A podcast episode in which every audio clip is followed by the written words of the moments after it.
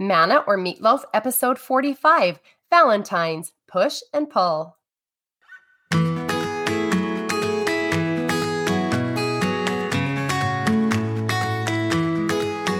Hello, hello. I was going to start out by saying hi today just to throw things for a loop, but it's kind of tradition. It didn't even feel right. So here we are. And tomorrow is Valentine's Day. Yeah, I may be 11th houring it yet again, but it is what it is, and I'm here. And tomorrow we're celebrating all of the loved ones in our lives. So I was thinking a lot about a conversation that I had with my friend Gaylin this past week, and it made me think about those loving relationships we have in our lives, not just the loved ones that are spouses, but the loves that are our children and those friendships that are loving and building and fulfilling. After all, it is all about the love tomorrow, right? So, anyway, Gaylin was telling us the secret of her wonderful lifelong marriage, and she brought up the fact that it's all about push and pull, like the Pioneer Handcart song. Sometimes we have to push and sometimes we have to pull. You don't remember the song? Well, then, allow me. it comes from the children's hymn book, page 220. When pioneers moved to the west with courage strong, they met the test. They pushed their hand carts all day long, and as they pushed, they sang this song. For some must push and some must pull as we go marching up the hill. So merrily on our way we go until we reach the valley. Oh, you remember it. And now you'll have nightmares about it. Oh, in every relationship of our lives, there is a tremendous amount of give and take, isn't there? A lot of pushing and pulling. Many years ago, I was serving in a calling with some of the most phenomenal women, and I remember telling a counselor of mine during a particularly difficult time in her life when she felt bad about slacking in her calling and feeling like she'd dropped the ball. I told her that our service together put us on the same team, and sometimes it's just like a basketball game. Sometimes we're feeling really good out there and hitting all of our shots and the whole entire game, while others sit the bench and bring other things to the team like support and encouragement. The fact is, I had my turn to sit the bench not long after, and she got plenty of time to play. That's how life kind of works, right? And it's definitely how good, loving relationships work. So, if I were to write down a list of things I think are very important in strengthening our relationships for my children and posterity, which, what do you know, I'm doing that, they would include several things that I've learned through my life from trial and sometimes error. The first is to prioritize. Are we investing and making deposits of valuable time into those relationships and making that investment a priority? Are we putting at the forefront of our minds some of the decisions that would help us prioritize our relationships just a little better? When our kids were still home, I tried to make every ball game, tennis match, and dance recital an important priority.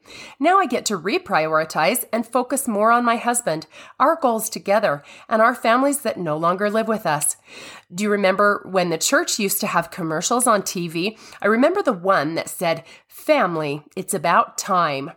Well, making time for those we love may be the very best investment of our time. To add to that, managing expectations can be key to strengthening our relationships as well, because we don't always have the same priorities and expectations as others all the time, right? For example, a friendship that assumes there will be an equal investment of time will be sorely disappointed if her new friend works full time and has a consuming list of responsibilities. Honestly, evaluating and talking about expectations can save every type of relationship. I remember when we had a couple of young kids, we were going to school across the country and we were only able to get home to see our parents and extended families a few times a year. After a few days on one of those visits, I remember my sweet mom gently telling me that she expected me to pick up after our active four and one year old a little better. And you know what? I ended up really appreciating that. Sometimes I think we go back to our parents' homes or maybe the homes that we were raised in, and somehow we feel like we're on vacation. Am I right? Well, I had certainly done that. Her honesty about what she expected from me alleviated built up resentment on her part and a stronger sense of responsibility on mine. Being flexible also goes along with expectations. If we expect to get things done while the baby naps, the reality is that may not get done. If you rearrange your schedule to pick up your child from practice and they catch a ride home with a friend, the point is they still made it home. If you put all your hopes on something working out just right, someone responding the way you'd like, or the appliances continuing to work perfectly and they don't, you get to choose whether you have a come undone or be flexible and learn to roll. And I highly recommend the latter. Celebrating one another is one of the biggies. And that shouldn't come as a surprise now that you know there's a crazy cheerleader inside of me. Oh, so many times, unfortunately, we let competition or comparison get in the way of meaningful relationships. It's been said that comparison is the thief of joy, and I couldn't agree more. We should be celebrating the success of those we love. We should genuinely and sincerely be happy for the good fortunes and accomplishments of others. Building and celebrating others' successes never diminishes our own. Or as Napoleon Hill stated, quote, one of the sanest, surest, and most generous joys of life comes from being happy over the good fortune of others, end quote. Selflessness seems like a great piggyback for celebrating others now, doesn't it? There was a BYU devotional once titled Selflessness, Selfishness, given by William R. Bradford in October of 1981, and I love what he so eloquently said. Quote, Selflessness is a marvelous virtue. It embraces the true spirit of companionship. It is the very essence of friendship. It is the portrayer of true love and oneness in humanity. End quote. In contrast, just as those things that we're talking about promote healthy, loving relationships, selfishness can, over time, starve them. Again, I quote Brother Bradford quote, there is no happiness in selfishness. It is a sin. Its products are misery and loneliness. It alienates companions and develops enmity in human relationships. Selfishness and greed, put into the heart of Cain by Satan, caused our first parents, Adam and Eve, to mourn before the Lord for him and his brethren. It was Cain's selfishness that caused him to bind himself up to Satan and, to get gain, murder his brother Abel. Selfishness inspired the children of Israel to their indulgences as they drank and played and corrupted themselves around the idol of the golden calf.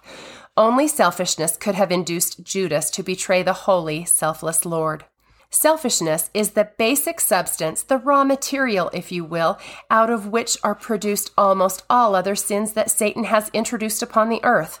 Under his skillful management, this insidious element manifests itself in such a myriad of ways that almost no one escapes its influence.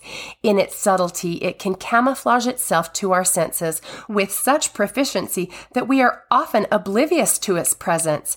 Its magnetic tentacles stretch out and draw to itself every indulgence that can block us on our quest for exaltation. End quote. Holy cow.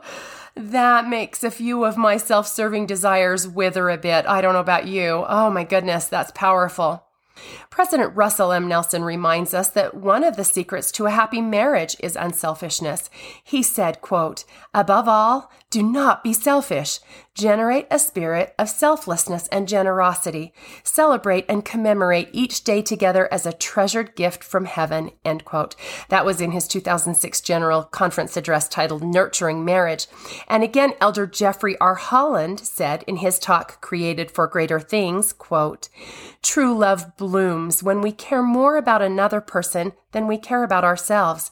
That is Christ's great atoning example for us, and it ought to be more evident in the kindness we show, the respect we give, and the selflessness and courtesy we employ in our personal relationships. End quote. And last in a long list of things we could talk about that will help us foster more loving relationships is forgiveness. While many sermons have been preached on the healing power of forgiveness, I love the quote by Suzanne Simon that President James E. Faust once used. She said, quote, Forgiveness is freeing up and putting to better use the energy once consumed by holding grudges, harboring resentments, and nursing unhealed wounds. It is rediscovering the strengths we always had and relocating our limitless capacity to understand and accept other people and ourselves. End quote. Don't you love that? Oh my gosh. So, this Valentine's Day, while we're focusing on the loves that we celebrate in our lives, whether we're striving to build a stronger marriage, deeper relationships with family members, or more caring and loving friendships, we know there will be hills and valleys. We will sometimes have to be the encouraging force in a relationship for a time, while others sit the bench. And then surely they will be pulling us from our own struggles. And isn't that the beauty of love? The joy of having human companionship and close personal relationships is one of the ultimate beauties of the great plan of happiness and salvation. So, will you do me a favor this week and write a list of your most meaningful relationships? It's something Doug and I are planning on doing tomorrow. Now, go over every single one of them and add what you might be able to do to strengthen that relationship, that love. I hope in some way my thoughts this week gave you pause to think. I go back once again to my conversation with Gaylin and the perspective she shared about the push and pull, the give and take, the hills and valleys that are always part of those relationships. And it's stirring in me a new rendition of the handcart song.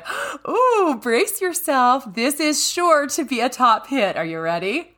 When love rolls on, we do our best with courage strong. We meet the test, we push our lives and loves along. And as we do, we sing this song.